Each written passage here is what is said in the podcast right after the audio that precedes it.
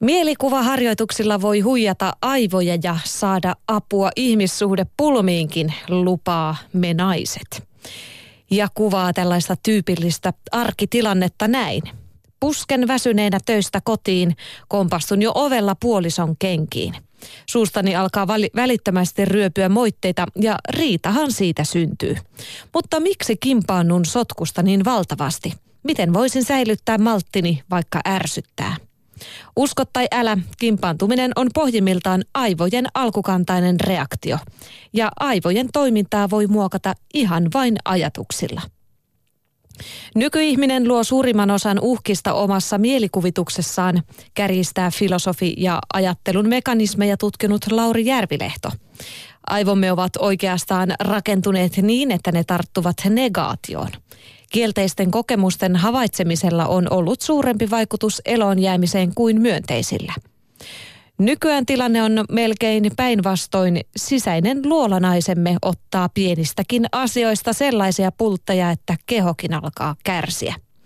Mielikuvaharjoituksilla ja rentoutusteknoikoilla voi oppia huijaamaan aivojaan. Esimerkiksi meditointi ja myönteisten ajatusten vaaliminen rauhoittavat hermoston toimintaa ja aktivoivat vasemman aivolohkon etuosaa, jolloin mieli pysyy helpommin keskittyneenä ja empaattisena. Jännittyneenä tai hermostuneena aivot yrittävät tehdä monta asiaa kerrallaan. Rentoutuminen ja positiivisuus auttavat aivoja pitämään paketin kasassa. Ja kykenemme tekemään asioita tilanteen ratkaisemiseksi, ratkaisemiseksi, Lauri Järvilehto sanoo. Ihmissuhteissa aivotreeni voi auttaa kommunikoimaan selvemmin ja selvittämään kriisejä tehokkaammin. Ja tässä Menaiset lehdessä on muutama vinkki ihan tuohon arkeen. Osa näistä on ihan tuttuja. Ensimmäinen vinkki täällä on, että kun hermostuttaa, pysähdy vetämään henkeä. Jos toinen ihminen alkaa kiihtyä, kuvittele ympärillesi läpinäkyvä kupla, jonka lasiin ilkeät sanat kolahtelevat. Katso tilannetta kuin ulkopuolelta. Otetaan vielä yksi vinkki. Kun mikään ei onnistu, laita silmät kiinni ja luo onnellisia mielikuvia. Muistele ihania hetkiä lomamatkoilla tai visualisoi mieleesi lempipaikkasi, vaikkapa mökkilaituri. Pitkitä onnen tunnetta, kelli siinä muutama minuutti. Näin neuvoi me naiset. Ja sitten 2 Plus-lehdessä kirjoitetaan perheestä. Perhe voittaa ajankäyttökisan. Perhe se on se läheisin, tärkein ja rakkain ja sille tarjotaan parasta mitä on, aikaa.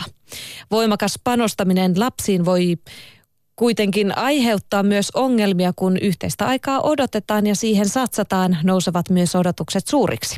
Jos kaikki ei olekaan sitten kivaa, voi tulla epäonnistumisen tunne. Perheen kanssa vietetyn ajan korostaminen on johtanut kuitenkin yksityistymiseen, koska työ vaatii osansa ja levätäkin pitää, jostain on luovuttava. Suomalaisten valinta on yhä useammin tinkiä ystävyys- ja sukulaissuhteiden ylläpitämisestä. Ystävät ja sukulaiset ovat prioriteettilistan hännillä, kertoo Anneli Miettinen Väestöliitosta. Sukulaiset ehkä nykyisin taas asuvat lähempänä kuin maaltamuuton vuosina, jolloin monella oli pitkä matka isovanhempien luo.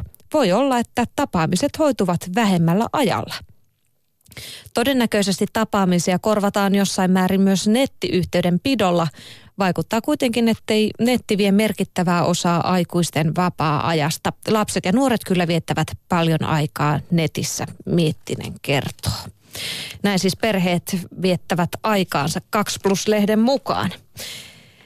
Ja sitten kerrotaan vielä sellaisesta lasten luotettavimmasta ystävästä.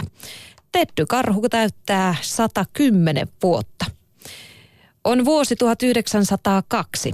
Yhdysvaltain presidentti Roosevelt on metsästysreissulla, mutta saalista ei tule. Lopulta järjestäjät hankkivat mustakarhun pennun ja sitovat sen puuhun. Roosevelt kieltäytyy ampumasta karhua sanoen, ettei sen jälkeen voi, voisi katsoa lapsia silmiin. Pilapiirtäjä Beriman piirsi tapahtumasta Washington Postin kuvan, jonka perusteella alettiin valmistaa lelunalleja, joka sai nimekseen Teddy's Bear. Samaan aikaan Saksassa Richard Steiff, Steiff teki ensimmäisen prototyypin Teddy-karhusta tätinsä Margarete Steiffin lelufirmalle ja lelunallet valloittivat tettyihin ihastuneet amerikkalaiset.